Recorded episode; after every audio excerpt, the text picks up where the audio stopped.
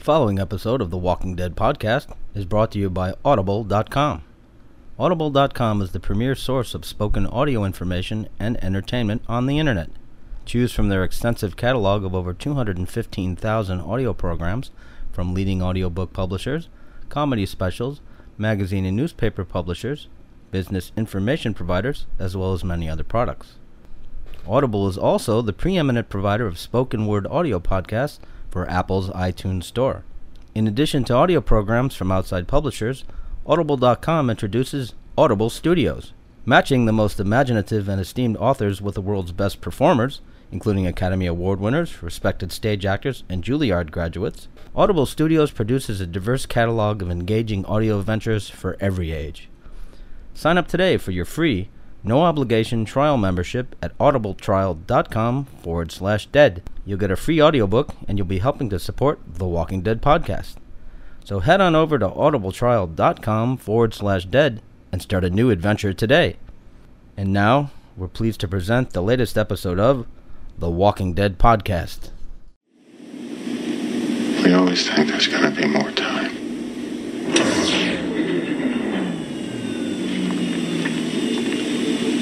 Then it out. It's the Walking Dead podcast. Got any advice for me? Yeah, I'd say make a run for it. This is the Walking Dead podcast, a podcast dedicated to the Walking Dead television show on AMC and the Walking Dead comic from Image Comics. Come on, come on! Back here! So sit back, relax, and join the herd.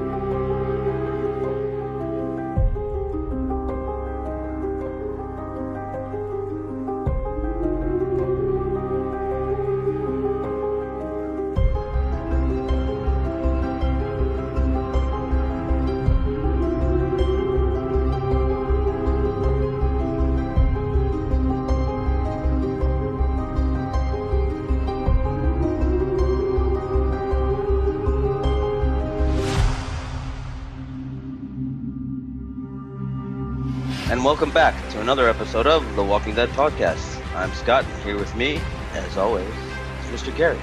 Hey, we're back. We are. We're back again. This is our grand return twice. Grand return twice. Grand return twice, yeah. nice. I like that. Yeah. We had to take a, uh, a week off last week, and uh, due to a illness on my part, which has uh, delayed production of the show, but I'm better, and we're back in production. So, There you go. Yeah. What else can you ask for? I mean, now if they can only just take care of that mental illness you have, that would Well. really help us out. What? I, I don't know what you mean. sure, you don't. I don't I don't I don't I don't know what what what you mean. I, I don't know what you mean.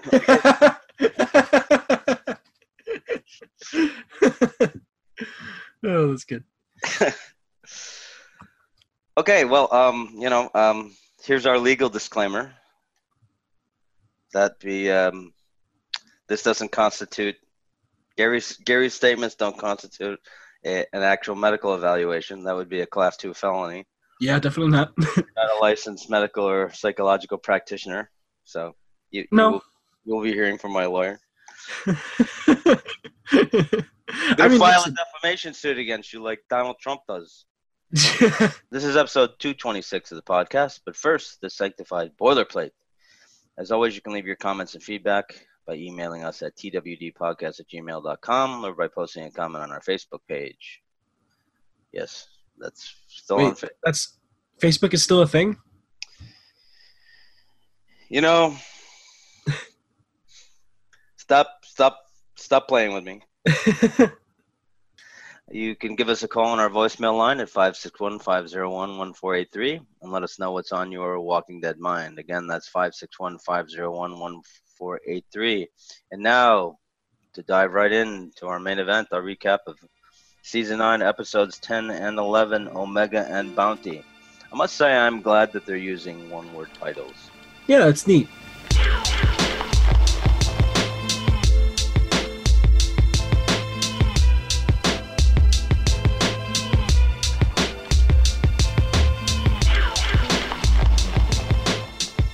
All right, well, um, diving right in.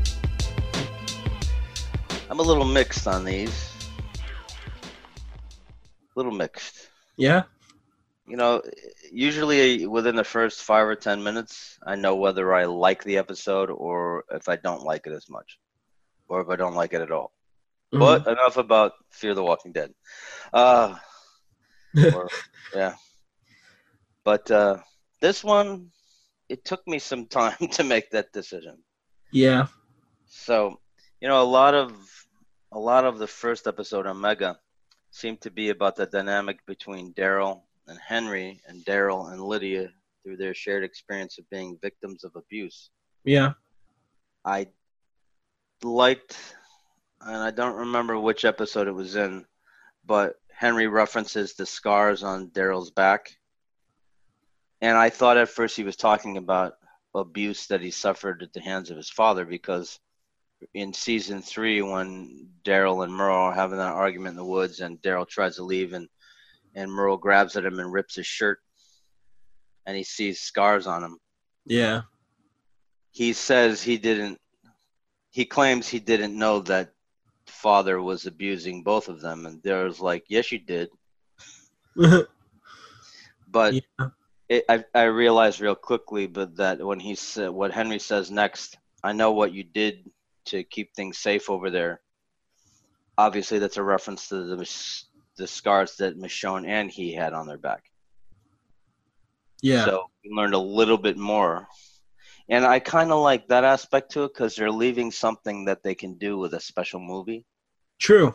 With one of those movies, I imagine now that they give little pieces of it, but don't tell you the whole thing. That at some point they will give you enough that leads into a movie that tells that story. That's a neat thought. I hadn't thought about that. Yeah, and I like that because you know they're they're supposed to be doing remember three movies, Yeah.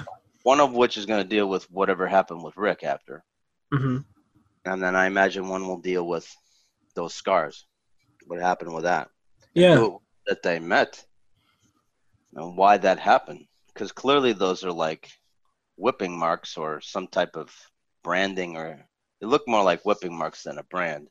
And from the few little comments we've gotten about it, it seems like it was a traumatic event, whatever it was, that caused that. So it's Yes. interesting to hear little tidbits, like you're saying, here and there. like when Michonne when when um Michonne says to him, "Thank you for looking for him, Yeah. and thank you for the rest of it." Clearly, Daryl did something that helped resolve that situation. Yeah. And he was so- in it too. Yeah, so that I mean that's good. I mean that's a good um, storytelling device, and I hope they follow through with that. It, it seems like uh, Angela Kang is is really kind of focusing on telling more uh, comprehensive and substantive stories, and doing character development, but doing it in a way that has enough action where you don't get bored. Yeah. I never mind the character development episodes as much because you need them hmm and that's how you keep your performers happy so that they want to stay on the show. I imagine that that now that Daryl will Daryl will have obviously much more storylines around him. Even not that he didn't have them before, because he's probably the most popular character on the show. Uh, Yeah. So I, No doubt now, now. now he's really going to have some central. And, and I noticed that in these two episodes, there's no Michonne. There's no Eugene. I only Yeah. noticed that because it made me happy. And then there's, no, you know, the, a lot of the characters weren't there. It was really focused on the hilltop. Yeah. We know why, but so um, on the second episode, Bounty, I could have done without the whole Kingdom side story. Although I- Yeah. although I know why they did it, because you know you Yeah. need to those you have to keep those people in the story. So they added them, and they came up with an uh, kind of a, I guess, a what was supposed to be an interesting way to do that. I think the only part I really liked about it was the flashback at the beginning. hmm Learned a little more about what happened between the communities during the time skip Yeah. and I. I I like the whole thing that they they gave uh, Ezekiel a copy of the unsigned Constitution that you know of the community the Federation Constitution that Michonne drew up. Yeah. I like that, and and I like it really looked like a like a foundational document written in calligraphy, and I Hmm. thought it was it was uh the whole visual of it as like a big scroll like the U.S. Constitution in this Yeah. tube. I thought that was nice, and then when Ezekiel knew what it was right away and was really moved by it, I thought that was great. And it was nice to see Jesus again in the Yes. flashback. Yes, I was gonna say that too. Yeah, that was cool. I, I really liked that. I thought that was well done, and I noticed Tom Payne's name was in the main cast credits. Oh, really? I didn't notice that. At least for that episode, I don't didn't notice it on Omega. I wasn't looking, Hmm. but I noticed his name was in there instead of being listed as a guest star. So that was good. Uh, but that's probably a contractual thing because they left Sarah Wayne Callies or Callies or Callies. Hmm. I don't know. Getting if it was Spanish, I assumed it was Spanish because there's a lot of double L's in Spanish names Yeah. in Miami that's pronounced like a Y. But uh, I guess it's Callie's in her case. Probably. Because I liked, for the most part, I really liked her character on Colony far more than as Lori. Really? I found Lori fucking really annoying. Yeah. time she died, everybody hated Lori. Yeah, I remember just the huge sigh of relief that we were all like really happy to see her finally be dead because we just, but especially like as the show went on, she got more and more annoying. It seemed Oh, yeah. like. I like mean, right by the end, she was almost insufferable. oh yeah, I mean the the whole dynamic that her son had to put her down was very heart wrenching. But the Yeah, it was. and and Rick and uh, Andrew Lincoln's Andrew Lincoln when he sees when he looks at Carl he realizes that's what happened and that's why he has that that really upset really great scene that he did. Yeah, that was a really cool scene though. Even though the meme constantly makes fun of it now, but yeah but it it was uh, not so much that he was sad that Lori died which I'm sure he was but he the idea that his son had to put his own mother down was yeah, more than he could handle. So, uh, but they left her name up through I think the first half of season three, even though she died in like the third episode. oh well, So, Hmm. and that's I think that was the first season when they went to the 16 episode dynamic because I think there were only I think there were 13 episodes in season two. yeah. I want to say you're right. Yeah, but uh, I thought these were good episodes. It just took me like almost the whole way through to decide it. And, you know, I mean, even Nadia Hilker wasn't enough. I had to imagine Adrianne Palicki was in it. Coming to see her in a minute. so, Would it help if you imagined like she's one of the whisperers that is still covered up and stuff? oh, yeah. Like, oh, it's Adrianne Palicki over there. You can't see, but maybe she'll take off the mask today. Yeah, yeah. Uh, I said all she has to be is in it, even if it's just like a cameo. And it's a great film. Yes. Haven't watched the Orville yet, season two, but Me neither. I'm so disappointed in myself. I love that show so much, and I haven't caught up. that is But- one of my main reasons for watching it. Yeah, Other than I love Seth MacFarlane, but uh, the very idea that he would be married to Adrianne Palicki at some point in this past is just preposterous. Please, he's not good enough for her. well, doesn't that give you hope that in some sort of alternate world, maybe you would have a chance? Well, there's no way that would ever be true. Not, There's no way that could ever be true. I am not worthy of that goddess. Not worthy. The only the only goddess that is a higher level goddess would of course be Jennifer Aniston. mm, that's fair. Yes. just had a birthday a few weeks ago. Oh, did she? Yep. She just turned 50. Did you go to the party? Yeah, in my mind. Yeah. Nobody could see me. I was a, fly- I was a fly over here on the wall going, I'm just going to, with all 16 of my eyes, I'm going to look in one direction. I'll stop occasionally on Courteney Cox, but then I will go look over Take a little break, fly by the cake. You know, have a little food, go back to your viewing. Anything? Just there, to, see- just there to observe. Goes back to my security experience. Observe and report. Just a little. I'm just picturing little mild mannered fly you, just like you know, nothing to see here, just uh, just just observing. No, but Just, just with, with one of my little uh, feet there, just stroking the whatever passes for the fly's chin, going. I'm contemplating. This must be what fly heaven is like. fly heaven. Yes. Uh, you know, after the after what is it, the 32 day lifespan of a fly? Yeah, You just go to a- an eternal celebrity's birthday party filled with beautiful people. is it is it flies have like a 32 day lifespan or something? And then It's something die? like that. Yeah, Yeah, yes, it's really short. yes. I'm a middle aged fly. I'm two weeks old. It explains your uh, you know brain power. exactly. Damn. Damn. Gary's got the knives out today. God, I'm sorry I was late. Jesus. You made me wait a week, Scott. I was sick. it's not an excuse. ER. Were you vomiting or bleeding I was in profusely? the ER and they didn't have Wi Fi. Oh. Next time you're doing one from the bed, I don't care. In the ER, we're doing a podcast. Don't mind that. That's the sound of the CAT scan thing. Hold for one minute. What is that? That's the CAT scan guy. Cat scan guy. And when my voice goes away like that, that's because that's the, the thing moving me back and forth in and out of the CAT scan thing. so anyway, once again, we explore the storyline where where Gary takes a big dump on Scott. I mean, that's just a weekly occurrence, though, really. I'm used to it. It's kind of Yeah. like you know, it's like a constant companion. My wife is like, "What is that smell?" Yeah, I was talking to Gary. Right on my head. That's fair. Exactly. So uh, once again, we explore the storylines where these people, who should know better, do something extremely dangerous and filled with unnecessary risks for entirely symbolic reasons. Yeah.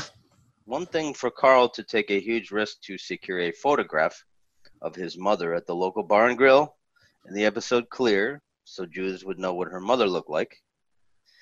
But that was still relatively early in the post apocalypse, and we just, you know, Carl was a little kid and didn't know shit. Really, I mean, you know, the, yeah. No, they would right. do so, in- in the early days, I would expect them to do stupid shit like that. Yeah. Plus, like you said, he was a kid. Yeah. And actually, uh, one thing real quick. I have a friend who just started watching Walking Dead that I, I think I referenced last episode. Yeah. Um, and uh, uh, something came up. One of my friends said something about uh, Judith taking over for Carol, for Carl or something like that.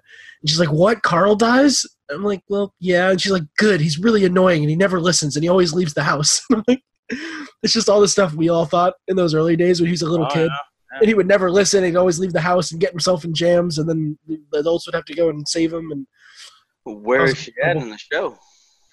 Uh, she is uh, halfway through the prison, I believe, Oh, okay. somewhere in season three. Okay. or not halfway through the prison, I guess, but halfway Yeah. through the first season of the prison. Okay.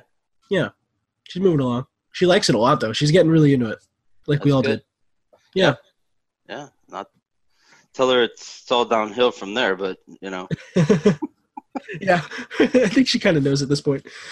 It's all down. It's all downhill in terms of ratings from the first time we see the bat. Yeah, Yeah. True. Haven't seen him in a while either. no, Hmm. Not that that means anything, but you know, it's been like 10 years now in the zombie apocalypse, and we've got the leader of a community going on a mission to get a, a fucking projector bulb Yeah. that you can't extract quickly. It requires, like Jerry says, this is surgery. Hmm. Yeah, well, uh, you're doing surgery mainly in the dark, and you can't touch the thing or it'll blow up. Plus, that the thing is, the bulb has been in there for 10 years. Yeah. possibility it might not work because it's 10 years and the filaments in the bulb might be just eroded from i don't know it's vacuum tube it's va- a vacuum in there so maybe not Yeah. but the electrical contacts on the bottom of the bulb might be corroded gary I mean, it's true. this is so technically inaccurate i don't know if it's uh, you know from the medical stuff that they put forth Uh, anyway, you're doing all of that in a movie fe- theater full of zombies. you yeah. know. So just find a fucking DVD player or something, Xbox One, or a PlayStation, because you can play DVDs and Blu-rays on that. They have electrical power, so that would seem to solve the problem in a little bit safer way. But then, you know, we wouldn't be able to be treated to the linguistic joy of listening to someone's annoying personal aphorisms that the other person they're talking to doesn't understand. When you squeeze the biscuit, when you squeeze out the biscuit, did you mean to make pancakes? Or terms that one shouldn't use after the age of 13. We're bunned up or we're preggers? Preggers. I mean, what is this, a 1990s Alicia Silverstone film? As if. well, you know what? What annoyed me the most about that whole side mission was just that, like, you have this one really intense, uh, you know, hardcore half of an episode, and then you have like this goofy little side mission of like the plucky sidekicks. You know what I mean? It's just like, the plucky sidekicks, exactly. Yeah. just The like other- okay, like I'll the just other guys. yeah. the other guys, yeah, Yeah, the other guys. yeah, This is almost like we just want to remind you that Jerry is still yeah. the, Jerry, the- Jerry and the B Squad are still over here doing. Jerry is still the deludedly happy oaf who could like destroy you in two seconds with his battle axe. Yeah, You know, there was a couple of examples of how this is, you know, leading into my next point. That's I just want to say, shut up, Jerry. You're getting almost as annoying as Eugene. wow, that's harsh. There was a character like that in Boardwalk Empire named George Remus who always used to speak in the third person when referring to himself. Like, Remus is pleased. Really, Yes, it was really annoying. it sounds like it. Um, it was quaint for maybe like the first 500 times he did this. And, you know, yes, I'm exaggerating. The man was only in nine episodes, but according to the inherently mistaken database, which, by the way, has its own entertainment streaming app now. Anyway, one of the best scenes is when Remus does this in an interrogation with the FBI in an episode later on in the series, and the FBI agent very assertively tells him to stop talking like that. I'm like, yeah. And awesome. another example was this Star Trek audio drama podcast I used to listen to called Star Trek Outpost, where one of the characters was from the planet featured in this uh, original series episode called A Piece of the Action, which is in in the original series. There's a concept they use uh, called parallel planet development, hmm but there's also the concept they interviewed of cultural contamination, where a Federation ship would visit uh, a primitive culture, and then in some way in their interaction, they would influence the culture to de- develop along the lines of some aspect of Earth's history. Oh yeah. A little storytelling device. It, now you, I think about it, it, it, they're they're cool for what they were in the '60s, but the idea is kind of silly. This character, to make a short story long, this character is from one of the planets in that that story theme where the planet developed along the lines of the 1920s and 30s gangland uh, prohibition Oh. battles but the character uses these aphorisms Hmm. that were popularized in movies in the 1960s about the mob boss. Like, hey, you want a piece of the action, you know? So they they talk. This character all the time is is speaking that way, hmm but then always has to stop and explain. Oh, I'm sorry, because nobody knows what the hell she's talking about. So she has to stop and explain what she meant. And then explain, oh, I'm sorry, this is just a bad habit. And they do this over and over and over and over and over again, like they think it's funny. Like clearly they think it's funny, but it's Yeah. the same. It's the same thing with Abraham's aphorisms, the one with the Bisquick. hmm I mean, obviously that's not so bad because you really kind of know what he's talking about right away. But Glenn doesn't know what he's talking about right away. Yeah. And then all the other all the other things he says, where in the comic he doesn't do that. He, I mean, like bitch nuts is kind of funny. the first, you know, twenty five times. But other than that, it's like, what does that even fucking mean? Well, like there's a one of his special attributes in the game on the the uh, the mobile game, yeah. Walking No Man's Land, is Uh-huh. called bitch nuts. I don't remember what it is, but it's some kind of special ability that he has. That's funny. yeah. Well, they all they all have the, all the characters in the game have special abilities based upon things that they say or do in the show. Um, one is like scavenger, another is like it, it's shaped like two hands praying for Gabriel. Oh yeah. I'm not spending any resources to develop Gabriel's character. Oh come on, he's the best. Yeah, they basically introduced most of the characters from the show as as hero characters. So those are really the only ones I play with because they're the most powerful. So why accept the other ones? Yeah, right. It's not even You worth it. spend your time and resources d- developing them, increasing their skills and all that. When you've got, when I've got Daryl and Michonne, and you know, my favorite one is still Rufus. yeah, I never got him. I wanted to. Rufus Hardwick. Yeah. You can still get it. I don't think you play anymore, do you? Uh, not since I got my new phone. I downloaded it, but I haven't actually connected it to my uh, account Yeah. yet. I'm back into the guild, man. Some asshole like kicked us all out. Yeah, you told me that. I forgot. Yeah, I started. You and I started the guild, and then we uh, Yeah. I recruited a bunch of people, and then you got busy and you weren't playing. Uh-huh. And then I would, after a person accumulated a number of points, I would promote them to elder. And some guy who was, and then there was a certain point in time I was too busy, so I handed off the leadership position to severely stoked. And then I just played as an elder. Hmm. And then one day I got kicked out of the guild. So I came back in, and it was just this one guy and severely stoked. And it seems the guy he was quitting, he just decided to throw everybody out. Wow. but he kicked you out, he kicked me out. Uh, I got back in, and then I got severely stoked, gave me back the, the leader position. But we got about we got about like 15 or 16 people. They can get 25 Hmm. altogether, so we got a pretty good, pretty good uh, number. Which I'm surprised. I've tried to form groups like that in other games, and nobody joins. Yeah. But this one, I mean, we have a consistent group of people that come in and out. Some people come in and they play for a week or two, and then they don't want to spend any money on the game, so they just sit dormant. After they, I observe them. If they don't play for 30 days, it means they've quit. I was played Game of War for a long time, but I, I finally it was like that's so out of hand. You'd literally have to spend tens of thousands of dollars to get to a point where you can compete with Yeah.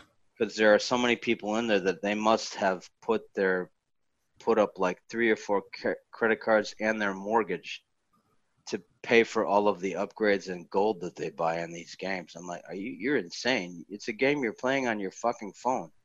yeah. And you're paying that much for it. I mean, really, it's crazy. I think I mean it's they're fun and all, but it's it's like so much of social media. I hate to beat the dead horse, but it's like so much of social media. There's so there's good in it, but there's also so much bad. Yeah. and it's it's almost like a drug i think for some people where they it, it gives them a sense of interaction or some type of psychological accomplishment. I don't know. I'm not, you know, studied in that area, but I can't speak for anybody in particular. Just Yeah. Know, you know, when I played Game of War for a while, I really found it a, a very enjoyable experience, but I never confused it with an actual accomplishment.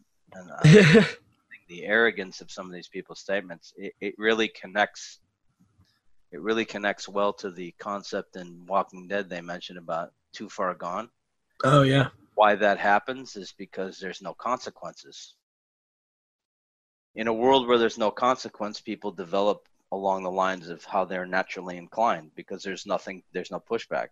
hmm Except whatever resistance they might get from other people who don't want to let them do what they're doing. But other than that, like in that world, if you if you encounter somebody and kill them and nobody saw you who takes issue with it, nothing happens to you. Yeah. Right. you want to like Joe and his people. Clearly, when they would encounter other people, they would murder them and take their stuff. And who's going to do anything about it? Right? Yeah. That's the thing that I find just amazing. Like, I didn't really put in the notes, but even the whispers represent something that they've done over and over and over again. Yeah. they're encountering as an adversary somebody whose psychosis has developed in some kind of crazy some kind of their psychosis has developed into some kind of aberrational perception of how reality is now that they act in a way that is you know that results in them feeling they have to kill everybody or that reality is so skewed that it ends up with them having to kill whoever they encounter. Like the even the whispers her viewpoint is it's the world belongs to the dead now. We have to act like them. Yeah. Oh no you don't. And wall yourself off. And and i look at the walkers as just another element of nature that's dangerous like hurricanes or storms other type of storms. And you build structures to protect yourself from that. Well same thing. You build a wall around the community to keep the zombies out. And that's how you continue human civilization. But her view is that's not realistic and it's actually weak strong people walk around with the zombies yeah. hmm And like, and then like the whole scene with her, the baby. If the if the if the mother can't quiet the child, then the then the the dead will. What? yeah, that was messed up. Yeah. Um, in, in a way that was kind of, in my view, a little bit of lazy writing. I would say my next point is I really hate Henry. Yeah. He's the new Grand Fuckstick. Oh yeah. Oh yeah, You'd put him up there with Chris. the Grand Negus of Fucksticks. Worse than Chris. wow. Yes, I hope that he's destined to become lunch. Really, I'm getting tired of the indignant teenager who knows more than you and puts you at risk because he decides things right there. Like what he did in the one scene where he runs runs to save that woman. And of course it's a trap and Carol knew it was probably a trap and in fact it was. Mhm. And it was those saviors that had that run in with her before. Um, fortunately, Z- Zeke was, uh, I think that was his name. Zeke was like, "You didn't, you let me go, so I'm gonna let you go. I'm just gonna take your stuff." I like the fact that she lit him on fire. but I Yeah. mean, stuff like that. He's he does that shit all the time, and you would think, look, somebody needs to just take him and then haul off and smack him one.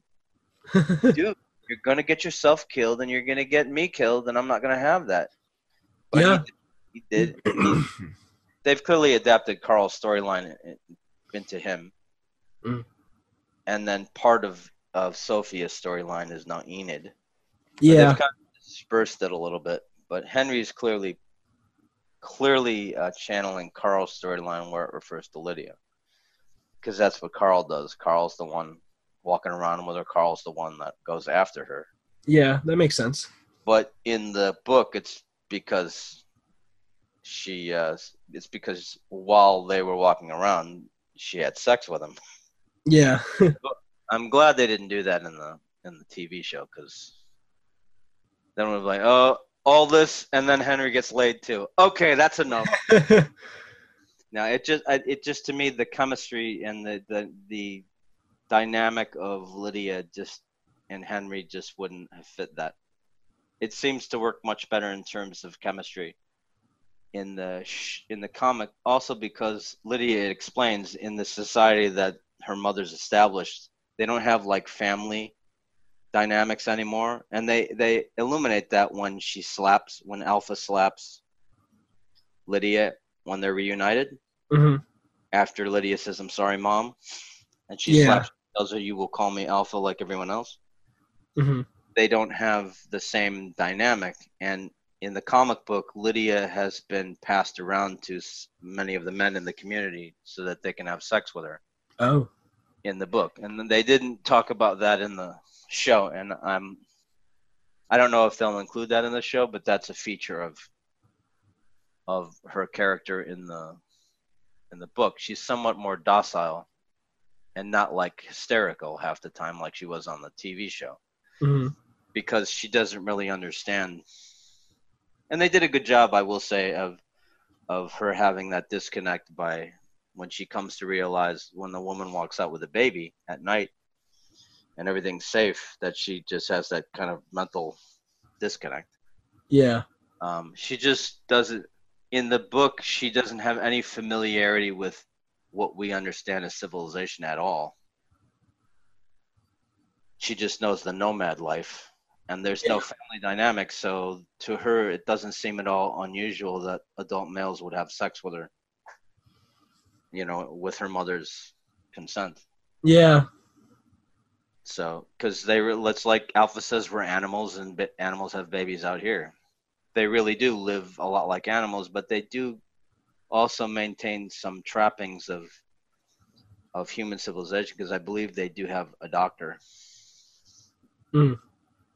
Because in the book they're the people that they capture it's not the like in in in the show clearly the whisperers murder anybody that encroaches on their territory Yeah.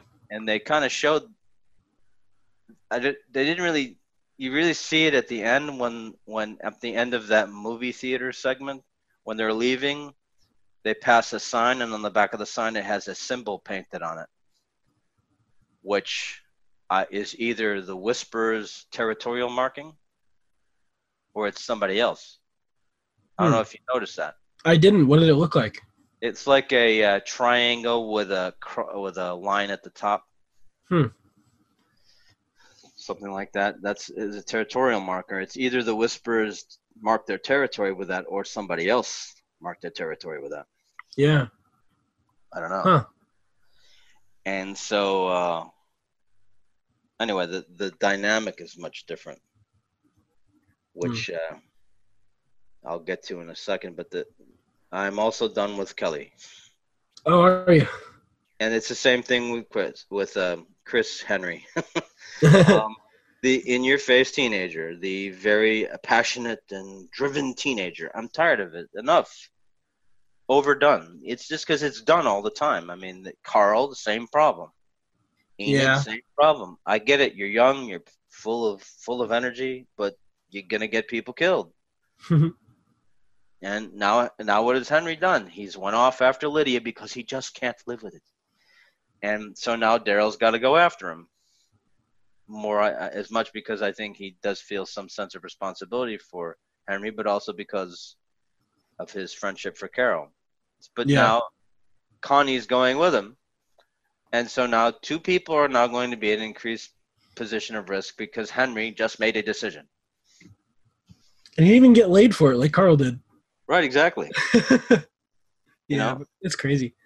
I think she's a good person. Dude, you just met her. How do you know? How do you know she's a good person? How do you know she's not acting? I mean, the way I, I love the way Daryl handled her interrogation. You know, he eventually Yeah. Got to a point where she trusted him enough, and he knows enough about uh, violent survivors' trauma to know when she's lying, and because he probably experienced some of the same things himself. And so, like when he sees the marks on her arm, he knows that's from being beaten with a switch. Yeah. Because he said you knew when he comes in with that switch, he says you knew exactly what this was when I walked in with it. Hmm. And anyway, I'm done. It's done. I need her to turn. I need Kelly to turn back into a tall, bald black dude like she is in the book. That'll fix your character. Well, that'll fix that. I don't know. It's funny. They had, I, I guess, in in the book, it's kind of a balance. There's Yumiko and Magda, and um, Connie are the women, and then you've got Luke and Kelly that are the men. Yeah. Sixth one, Bernie, who got killed in the in the beginning when we first meet them. They show him getting killed in the in the book, but they only show him after he's a zombie on the show, wearing that loud shirt. Yeah. Um, but I don't recall if Yumiko and Magda are in a relationship in the book. I haven't gotten that far, but um, they had a kind of a gender balance. This one, the only guy is Luke. Fine, True. whatever. But I don't know. I don't know why they did that. Uh, in any case, um, I thought the adaptation of the confrontation at the gate of the hilltop was better in the book. Just Yeah. I think, I think the approach that Maggie uh, went at it with was more realistic, because with all those people, she really doesn't want to get into another fight. It, although it's in the book, it's much less time has passed. It's still been close enough to the war with the saviors that they don't want to. She doesn't want to jeopardize the safety and content, you know, the the continuity of the community hmm by having another fight with someone. And so she is very diplomatic, and alpha is very diplomatic. It's not like Daryl comes out and says, "We got enough firepower to light you up." Yeah. And clearly it, it's very clear at least the book makes it clear it's not so clear in the show but the book makes it clear that alpha doesn't want to fight either she just wants them to know don't come on my territory I feel like she comes off a little more confrontational on the show, though. yes she does but Yeah. i think that has more to, more to do with the way the actress that is playing her is playing that character Mm, Uh, that makes and- sense. and with the flashbacks that they had it kind of establishes that her psychosis took her in a direction where i mean she murdered her own husband Yeah. In front of her kid. in front of her kid so she uh but uh, by the same token i don't think she was that much more aggressive than she's portrayed in the book that would have that the proper way to deal with that was for daryl just to go out there on his own without discussing it with tara first i mean tara's the leader of that community and daryl's making a decision that affects the whole community Yeah. wasn't his decision to make No, it wasn't. That didn't seem right either. I agree with that. But they're all into this whole thing about Lydia needs to be protected. You can't have her back. Maggie doesn't ever do that. Mm. And and Alpha didn't capture. Alpha captured much like in the show. Alpha captured uh, the two guys. It's two different people in the the book. It's not two characters that aren't like primary. She captures them to trade them for her daughter, but Mm. she if I recall, she provides them medical treatment while they're at the camp, where they one of the wherever their camp is set up at that moment, and then brings them back. But they're not like gagged. They're not holding knives to their throat. They just have their hands bound behind them. And she says right away, "I'm going to make you a trade. I don't want a conflict here. I just want my daughter back." And I show you my face because I mean you no harm, which is what she said on the show too.